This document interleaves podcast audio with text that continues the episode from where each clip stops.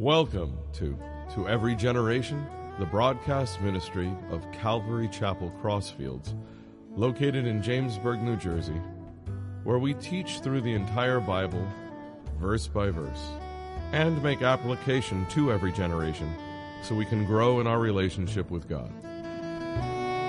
Tonight,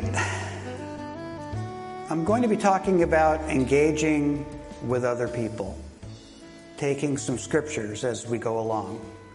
I'll, I'll post them at the church Facebook page in case anybody wants them. You can take notes if you want to, but I am going to post it on the church Facebook page.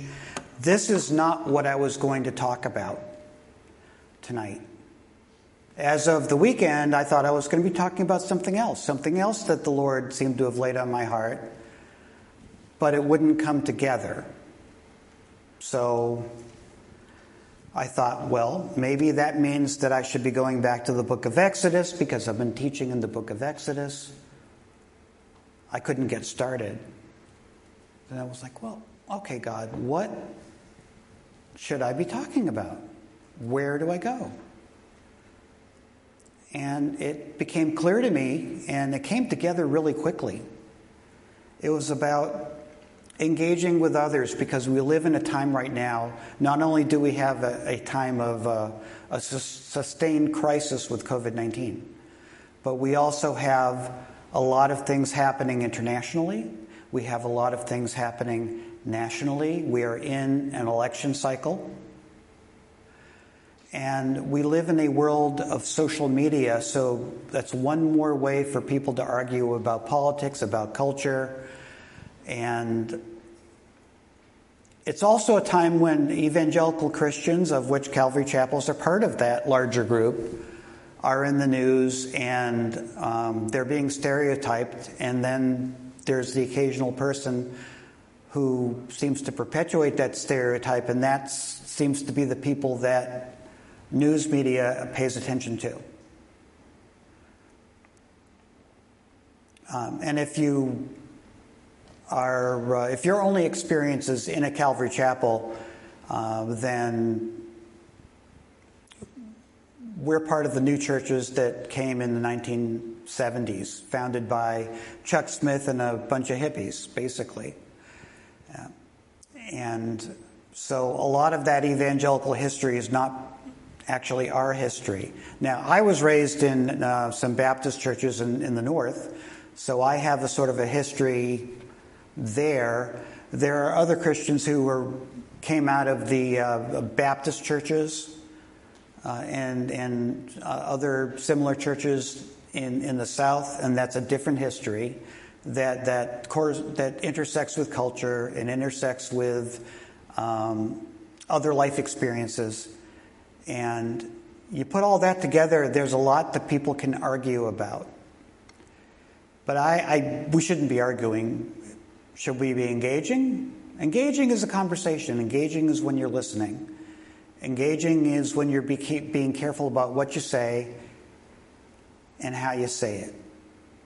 And I, part, I think part of the reason why the Lord laid this on my heart was because um, it's something I need to be reminded of. Now, there may be people listening who don't need to be reminded of this because it's not a problem. Pray for the rest of us. Pray for the rest of us. And also, listen to these scriptures because it might be that you will have the opportunity to turn around and share a scripture with somebody else and help them. Okay.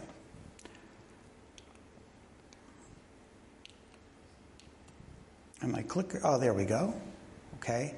We're going to begin with uh, some foundational scriptures. Matthew 7 12, Jesus is speaking to, I believe this is part of the Sermon on the Mount. Therefore, whatever you want men to do to you, do also to them, for this is the law and the prophets. Which would have made sense. He was speaking to a bunch of almost all Jewish people. Um, This is the same verse in the uh, Christian Standard Bible. I liked its rendering a bit better. So I'm going to read this. Therefore, whatever you want others to do for you, do the same for them, for this is the law and the prophets. So, to begin with, when we're engaging, whether in person or online, and if whether we're engaging with a person who is a, a family member, a friend, uh, an acquaintance, a friend of a friend, somebody that we don't even know because we're posting on this open Facebook group page, we want to treat them in the way that we would want to be treated no matter what the topic is. And that can be difficult because I, I certainly have a few topics that are, are um, sore spots with me. And um, I think most people have that. And, and, so the time that we want to be aware of this is, isn't in the easier conversations, it's the ones that may hit us closer to home. 1 John 4, 7 and 8. Beloved, let us love one another, for love is of God. And everyone who loves is born of God and knows God. He who does not love does not know God, for God is love. This, I do a song with the kids, or I, I did, and maybe someday I'll do it again, uh, based on this scripture. I don't think it's one of their favorites, but I like to do it anyway because I, I want them to hear it because it's an important scripture about us loving one another and about loving other people. And we do that in a lot of ways, including how we communicate with people. Okay, Luke 6, 27 to 32. Jesus is speaking. But I say to you who hear, love your enemies, do good to those who hate you. Bless those who curse you. Pray for those who spitefully use you. To him who strikes you on the cheek, offer the other also. And from him who takes away your cloak, do not withhold your tunic either. Give everyone who asks of you. And from him who takes away your goods, do not ask for them back. And just as you want men to do to you, you also do to them likewise. But if you love those who love you, what credit is that to you? For even sinners love those who love them. Now, there's a lot of different ways that that can be unpacked that I'm not going to unpack.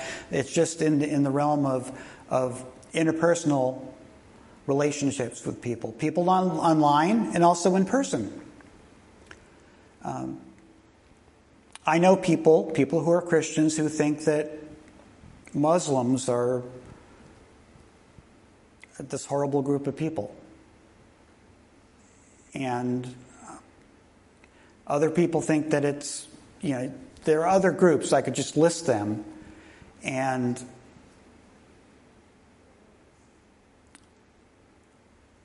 those are your enemies. Those are the people that you're being called to love whether you know them in person or you, you interact with them online. And I live, I live in, in South Brunswick, New Jersey. I live in a townhouse.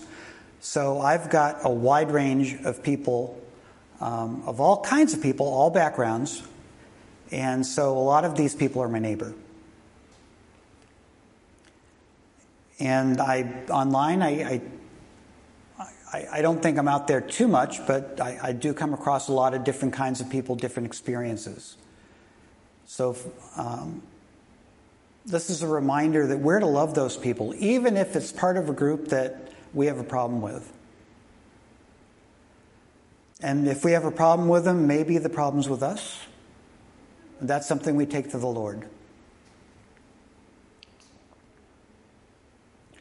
Luke 10, 29 to 34. Jesus just finished saying, um, answering somebody about what they would do to um, be in a right relationship with God. And he said to love the Lord, your God, with all your heart, soul, mind, strength, and also to love your neighbor as yourself. So uh, there's a guy he wants to justify himself, and I'll begin at 29. But he, the guy, wanting to justify himself, said to Jesus, And who's my neighbor? Then Jesus answered and said, A certain man went down from Jerusalem to Jericho and fell among thieves who stripped him of his clothing, wounded him, and departed, leaving him half dead. Now, by chance, a certain priest came down that road, and when he saw him, he passed by on the other side. Likewise, a Levite, when he arrived at the place, came and looked and passed by on the other side. But a certain Samaritan, as he journeyed, came where he was, and when he saw him, had compassion. Now, Samaritans were the descendants of uh, intermixing of Jewish people and people that had been settled hundreds of years before by the Assyrians. And they had taken Judaism and they had branched off into their own form of worship, did not involve the temple, did not involve the priest or the Levites. They set up their own priesthood. And the Jews hated them not only ethnically as half breeds in their mind, but also uh, that their practice of the faith was an abomination because it wasn't correct. So this would be the most hated kind of person. Now, the man, we're imagining him, he's a Jew. And he gets robbed, and he's by the side of the road, and you have a priest and a Levite. The priest actually conducted the worship, the Levites helped with everything else in the temple to make that possible. So they were like the staff, they were also security. And they walked right by. Maybe because they were in a hurry and had a deadline and they wanted to be there. Maybe because they didn't want to touch the guy because if he was dead, then they would actually, um, they couldn't go into the temple for a certain amount of time before they did ritual washings because they were ritually unclean. It's not a good reason to pass somebody in need, but they passed him. But the Samaritan did not. And let's see what he did.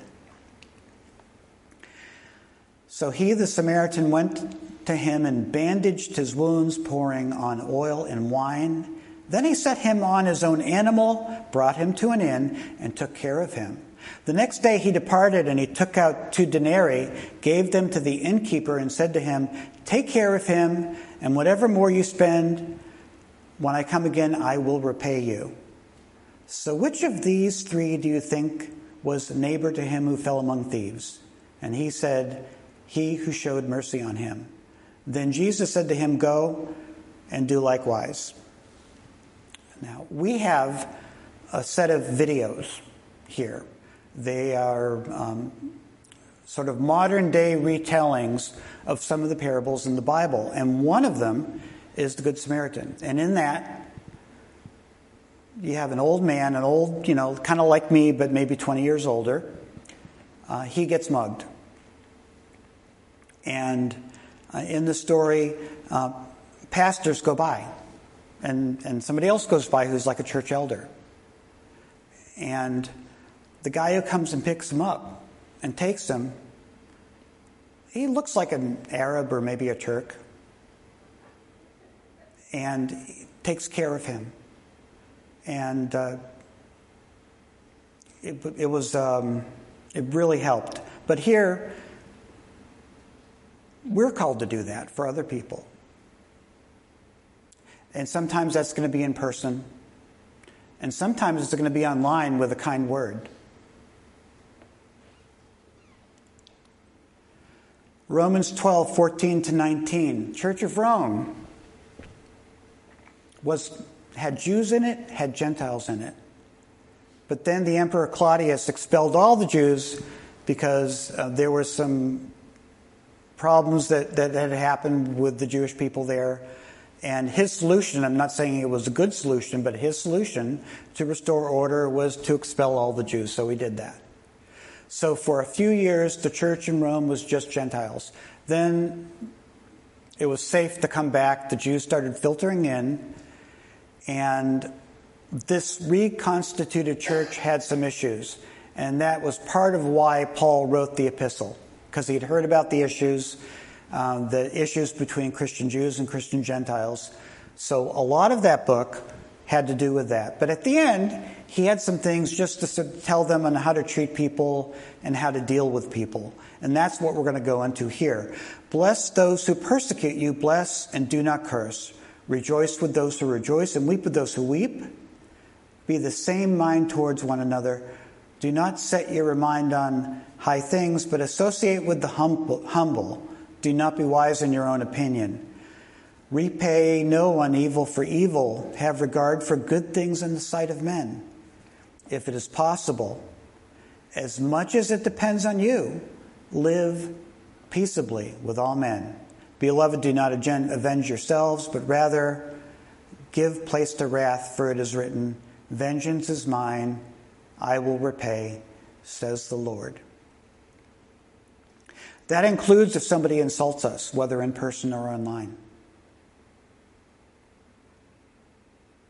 Because I've seen many exchanges where people say, How dare you? You can't say that to me.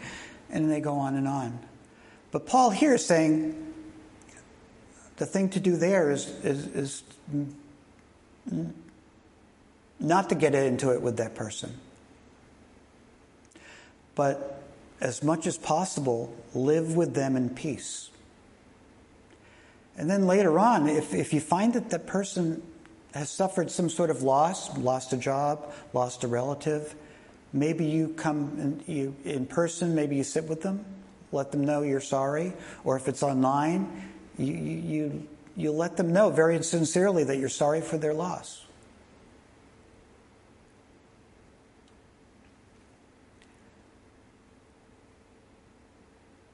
This kind of um, behavior is important because we are ambassadors for Christ. We're part of a church here, we're part of a larger church. And how we engage with people is very important, even if we're right or think that we're right. Now, Paul continues, he says, if you, Therefore, if your enemy is hungry, feed him. If he is thirsty, give him a drink. For in doing so, you will heap coals of fire on his head. Do not be, become overcome by evil, but overcome evil with good. And that quotes Proverbs 25, 21 to 22.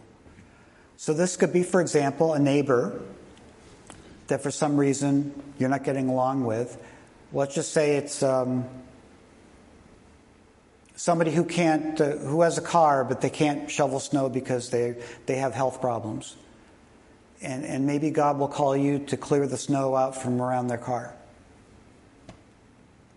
Do something good for them. No matter, even if that person had a harsh word for you just before that.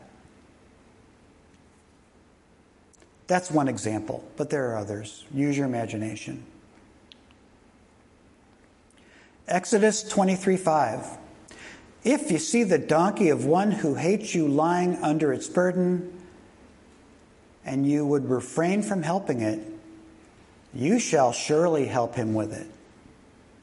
What could this look like? Well, say again, it's somebody that you know in person. Maybe you've had arguments with that person, or maybe that person doesn't like you because you're whatever. Your, your politics, the fact that you're a Christian, and maybe that person's another religion. Could be anything. You're driving down the road and you see that person pulled over.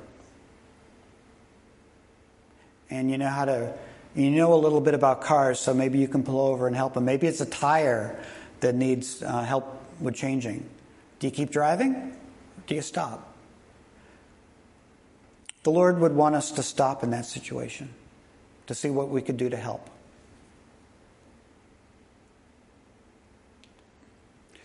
Job 31, 29 to 30. Have I ever rejoiced when disaster struck my enemies, or become excited when harm came their way? No. I have never sinned by cursing anyone or by asking for revenge. This one's hard. If you've ever had somebody hurt you deeply or hurt somebody that you love, this one is hard because my temptation is to rejoice if something bad happens. Uh, there was a time years a few years ago one of my daughters um, had some problems with an old boyfriend and he tried to ruin her life and he actually made a lot of progress towards it and uh, pastor joe you know about this yeah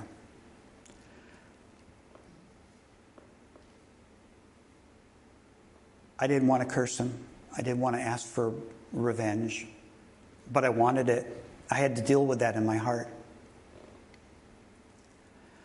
As things played out, some of the things, one thing I had prayed is that some of the things that he had planned would, would sort of fall back on him, would backfire, and they did.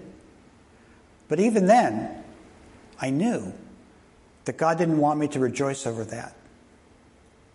It was, was appropriate that it happened, but not a reason for me to rejoice.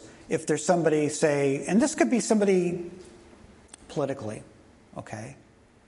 Somebody who's politically has a different opinion than me and they fall in some way, or they get divorced, or something bad happens.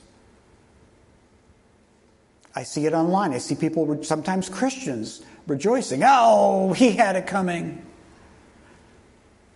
We're not called to do that. We're not called to rejoice when things happen to somebody else, even if it's if we don't think that they're a very nice person, or if we think they in some way deserve it. We have to check ourselves. And certainly, we don't want to curse anyone, which I've seen Christians do online. And I've heard about occasionally in person when they get upset about something. And certainly, um, revenge is something for God, it's not for us. There are other scriptures that touch on this too, but uh, Job, I saw this one first, and, and I, I think it's, it's the best one that fits in tonight. Because this is something he had thought about, and, and he realized that he couldn't rejoice over somebody else's disaster. And, and, and he wasn't going to respond in being wrong by cursing anyone or even asking God for revenge. Philippians 3 13 to 14. Brothers and sisters, I do not consider myself yet to have taken hold of it. But one thing I do, forgetting what is behind and straining towards what is ahead, I press on toward the goal to win the prize which God has called for me heavenward in Christ Jesus. And he is talking about the prize in Christ. He wasn't there yet. He hadn't done everything he wanted uh, for Christ. He didn't know God as well as he felt he could know him. He was in a first century dungeon. And he is writing about forgetting what happened and looking ahead. I have trouble processing that because I don't think that that's what I would be writing to other people if I was sitting in a first century dungeon. But Paul did that. And this is good sometimes because we have people that wronged us, betrayed us, hurt us. And even years later or decades later, it can still eat away at us. You know, it could be it could be a loved one, a relative, or um, an ex. Could be. Uh, uh, I had a boss. I felt like that. I had to wrestle with that for years, and um, and then he tried to friend me on LinkedIn, and it was like I didn't respond to it, but I had to deal with that. And you know, he ended up getting cancer and, and passing away. Uh, he wasn't a good boss, but he was a good dad and he was a good husband. And I was thankful that I, I was able to just get past some of those things and, and to pre- move ahead with what God had for me.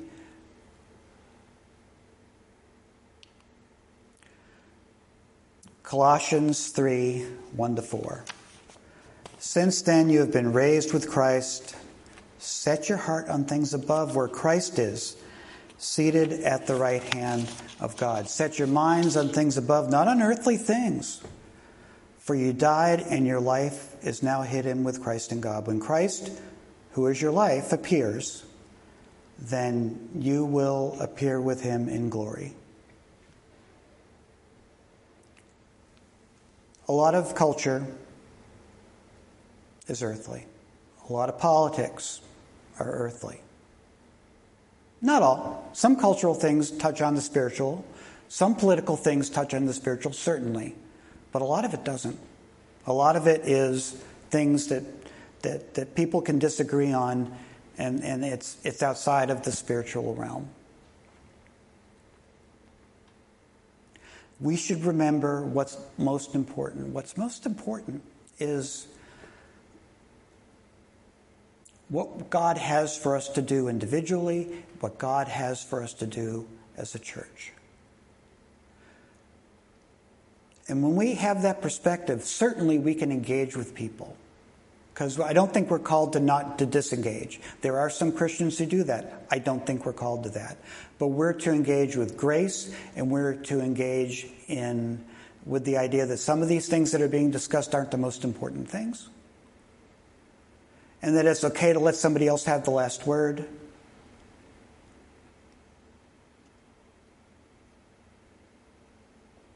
Because the world's moving ahead. In, the European Union, um, they made it, they took a step that caused the European Union to move. Um, it's more federalized than it was before. Um, right now, uh, previously, it, it, was harder to get the European Union to do anything because you had to get everyone to agree to it. Um, they, they, with COVID 19, they're taking some steps that will make the European Union move more as one. And, and that's the kind of thing that, that we would expect to be happening coming around the time of the rapture. Okay?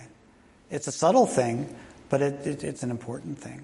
And I'll leave it to the scholars to determine whether or not how that really fits in. I thought it was interesting because when I was a kid, I'd learned, you know, that, that, that, that part of the whole uh, what, what would be unfolding in the end times was something happening in Europe where all the countries were going to come together and coalesce into one unit. And, and then we had the EU, and the EU has not been one unit, but it seems to be taking steps to be more like one unit. And that's important, potentially. But our response should be doing what God has for us and engaging with people in such a way that um, we're still able to share Christ for, to those who don't know it. That we don't get into arguments such that we couldn't turn around and talk about spiritual things.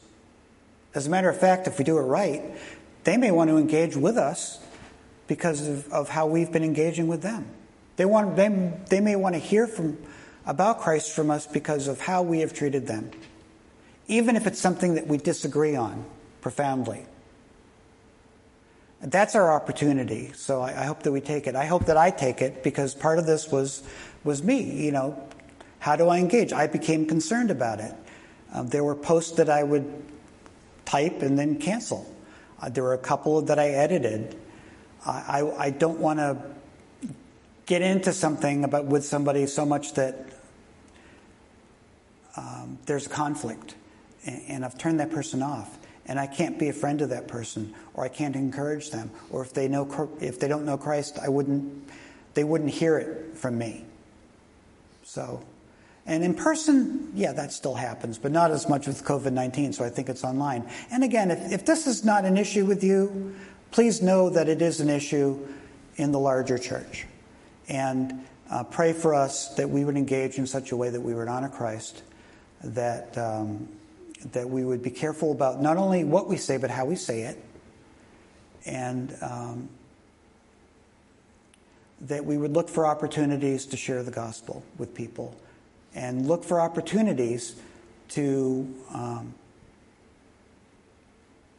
encourage people, help them, let them know we care. It's important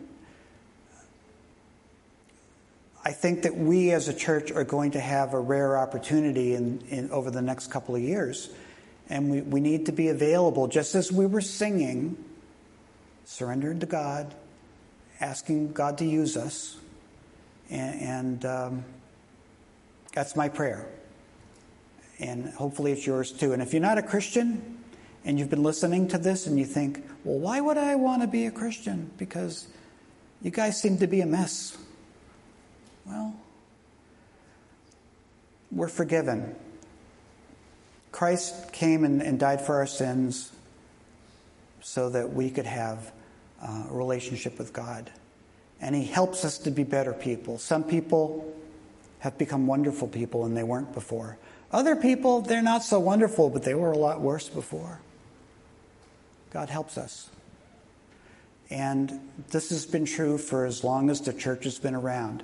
We've never gone, there's never been a time that I can think of that I would point to and say, gee, I wish we were back at that time because that's when everything in the church was great.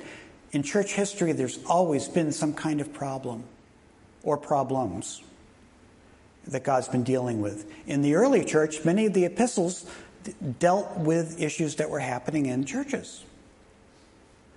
And because we don't stop being human beings, we need to be, I need to be reminded from Scripture on how I deal with people, how I treat people. Because if I'm not being careful, I'm going to turn somebody off. I'm going to say something that I regret, and um, I'm not going to be a good representative of Christ to people who need to hear about Him.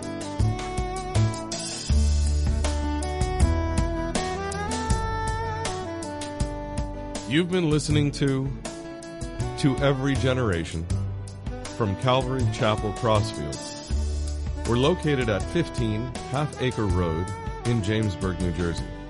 We meet for Bible study Wednesdays at 7:30 p.m. and Sunday service begins at 10:30 a.m. On Sundays we have children's church for all ages in addition to infant and nursery care. You can find out more about the ministry here at Calvary Chapel Crossfields by going to cccrossfields.org. Thanks for listening, and may God bless you.